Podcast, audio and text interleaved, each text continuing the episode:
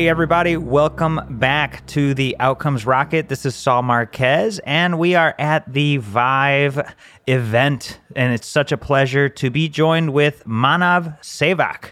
He is the CEO and founder of Memora Health, a healthcare technology company digitizing and automating complex care workflows for healthcare organizations. Manav's focus in digital health stems from his background in medicine and training as a computational biologist. Previously, he's worked as a public health researcher at the U.S. Centers for Disease Control and Harvard School of Public Health, and most recently as a computational biologist focused on cancer genomics research at the Broad Institute of MIT and Harvard. I am so privileged to have him here with us today, Manav. Such a pleasure to have you here. Yeah, excited to be here. Thanks, Saul. Absolutely. So, obviously we're here at the event. You just got off the stage. Stellar presentation. If you could just kind of give us the high level what you shared with the group it'd be great for the listeners who maybe weren't there to to kind of get the bullet points from that. Yeah absolutely. We had a great kind of mixed group of a couple of digital health companies a couple of companies that spend a lot of time in the SDOH space and a couple of health systems who broadly had a discussion around health equity and how one there's lots and lots of noise around health equity right now and different types of initiatives that are really coming to the forefront in the spotlight. Second, how digital tools like Memora and UniteUs and several others can play a really important role in bridging the digital divide and actually helping to make the way that care is accessed and delivered much more equitable. So talked a lot about solutions around different outcomes that actually matter quite a bit, and and uh, it was a great discussion. That's fantastic. And uh, a big, big focus of, of this meeting, and I think really themes in, in healthcare are that tequity, being able to bring forth access. And so, if you had to summarize maybe one thing that you've loved about the event so far, what, what would you say it is?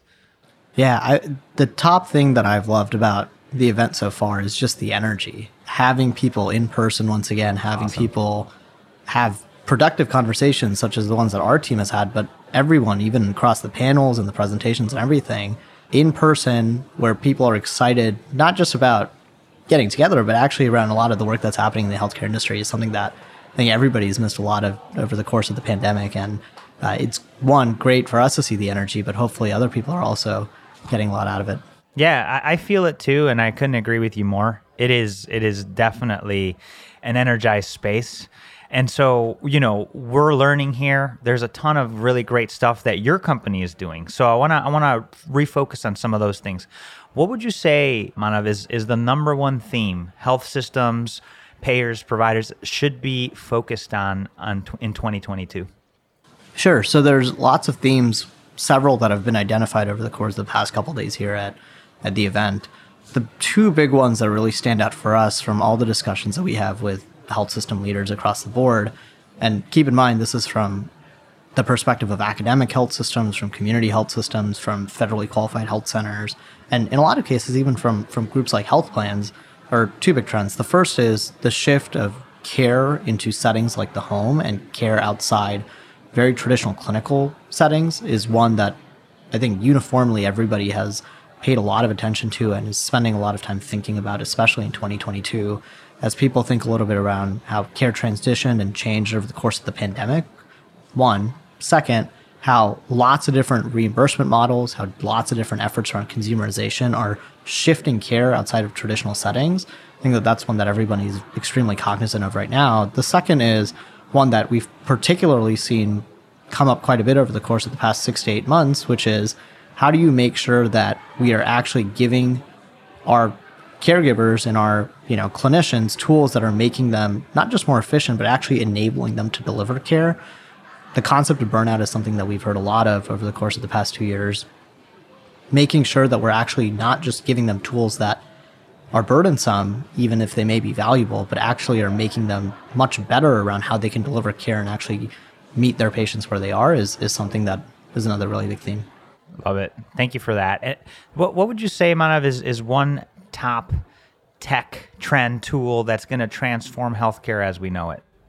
Sure. I think it's hard to pick one particular technology. I think the biggest trend generally is, is the concept of care moving outside of traditional settings. I think that across the board, everybody has thought and, and the way that our reimbursement structures are built is very much around there's these discrete episodes where people will actually come in for a healthcare visit, right? Or people wait until they get extremely sick to actually reach out and figure out what care they need access to and then get enrolled in these intensive care plans. And the entire shift around care moving outside of traditional clinical settings is twofold. The first part of it is that we're indexing much more on preventive care and we're indexing much more on the concept of holistic care where you're looking at social factors around particular patients. You're looking at data on how patients are taking their medications, physiologic data on how particular metrics are moving around a particular individual, right? And understanding them in a much broader sense, I think, is one that's been exceptionally powerful. And there's tons and tons of companies in the ecosystem focused on that. The second is aligning incentives much more effectively around actually optimizing for an outcome for a particular patient. It's no longer you come in, you have a visit, you leave, and then there's no context on how you performed as a patient until your next visit. There's the shift around consumerization, there's the shift around value based care that's really making sure that the way that we actually deliver care is not only becoming much more holistic, but it's actually becoming better as well and much more high quality. Yeah, that's a really great observation, Manav. And and so this theme of care shifting to the home is very real. And when this happens, and it's happening and it's scaling, a lot of what happens is is things start to break. So care coordination becomes really important. I think this is a good opportunity for us to dive into maybe a little bit of what Memora does and how exactly you guys offering value here and maybe some watchouts that that you guys can help with. Yeah, sure. So Memora plays at a pretty critical intersection along the concept of care moving outside clinical settings. Broadly, what we do is we help health systems digitize and automate complex care workflows where we take a lot of existing best practices that they've designed around how they should be managing and supporting patients outside the walls of a particular care delivery setting, digest those into these kind of actionable messages that are sent out to patients on a set schedule, guiding them through an entire episode, and also automating a lot of the different tasks around documenting how that patient is performing, figuring out what information does need to be escalated, and broadly making the concept of care much more algorithmic, right? And much more easy to navigate, both for the care team member inside of their existing tools, but also for the patient. And as a result, we've built tons and tons of tools around areas like remote monitoring. We've built programs that very aggressively track medication management, appointment management, done quite a bit of work around the concept of care pathways and care journeys, and broadly have helped tons of health systems, health plans, digital health companies with the shift to getting a much more holistic view of how a patient is performing, but doing so in a way that's actually efficient and effective for a care team member to, to take action on it. So bridging the the kind of information to action gap, which I think is a really big area of focus. And, and you mentioned Watch Out, one that we spend a lot of time thinking about is it's not just the question of can you implement more tools that give you more data or that give you more insight? It's can you make that very easily and intelligently actionable? And can you make sure that the process is still simple, right? Just because you can collect more data doesn't mean that you want somebody to have to look at three or four different platforms or to have six different devices in their house that are tracking exactly how they're performing, right? You want to make sure that a patient still is is able to navigate their healthcare simply and it's not something that becomes burdensome for them. Yeah, well, well, said, Manav. And it is that that simplicity, you know, bring, bringing this additional layer of service, this additional layer of patient-centered care with that invisible layer of tech that really enables providers that are so burned out and patients that are struggling to get what they need. And, and so, you, you you covered some really great things specifically around burnout.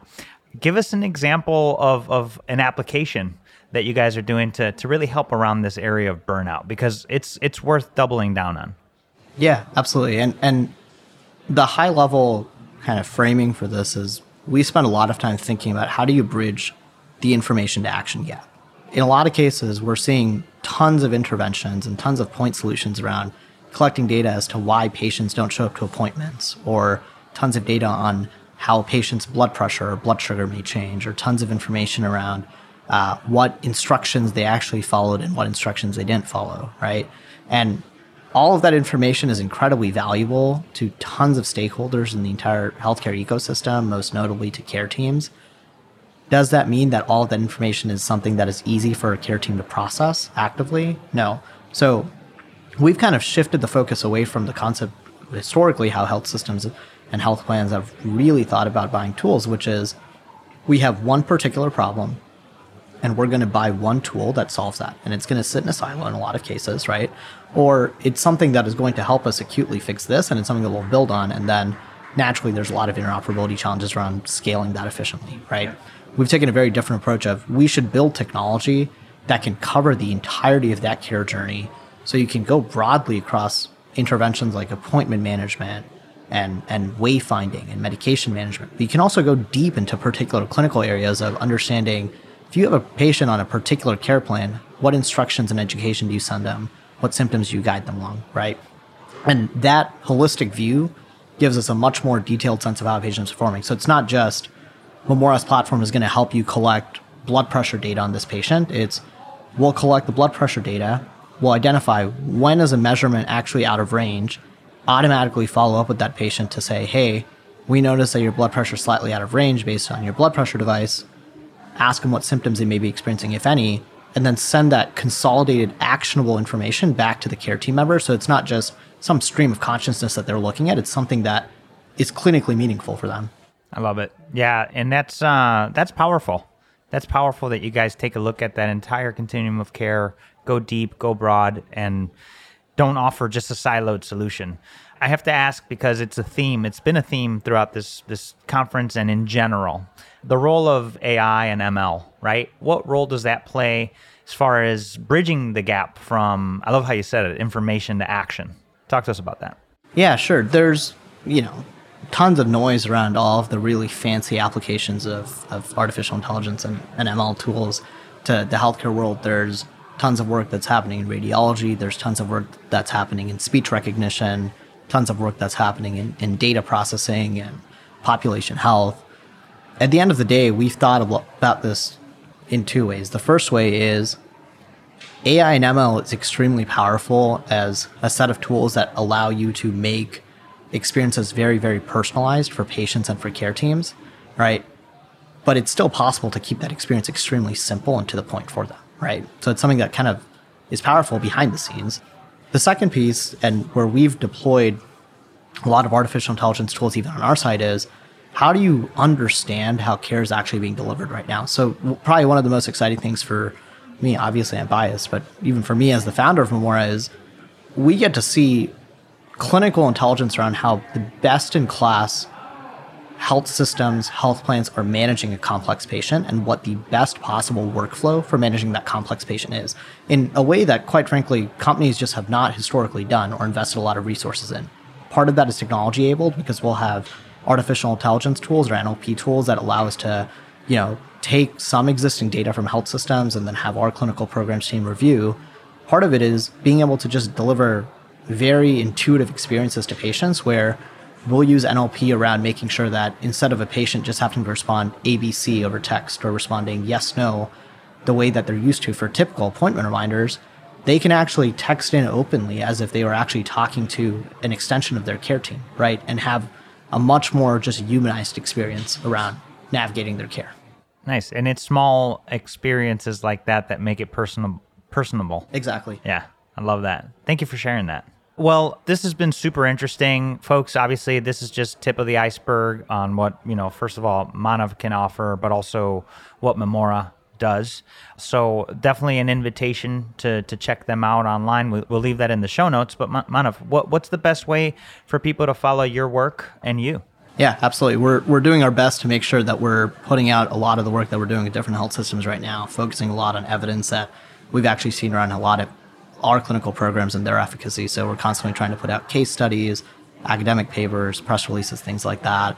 Best ways to make sure that you can continue to follow that is obviously our social accounts like our LinkedIn account, our Twitter account, but also checking out our website just because we're constantly making sure that we, we put a lot of those resources up there as well. Perfect. Well, hey, we'll leave links to those social websites on the show notes so that everybody could check those out. Just check them out, click on them. Manav, thank you. This has been really insightful. Appreciate you showing up. Thanks so much, Saul.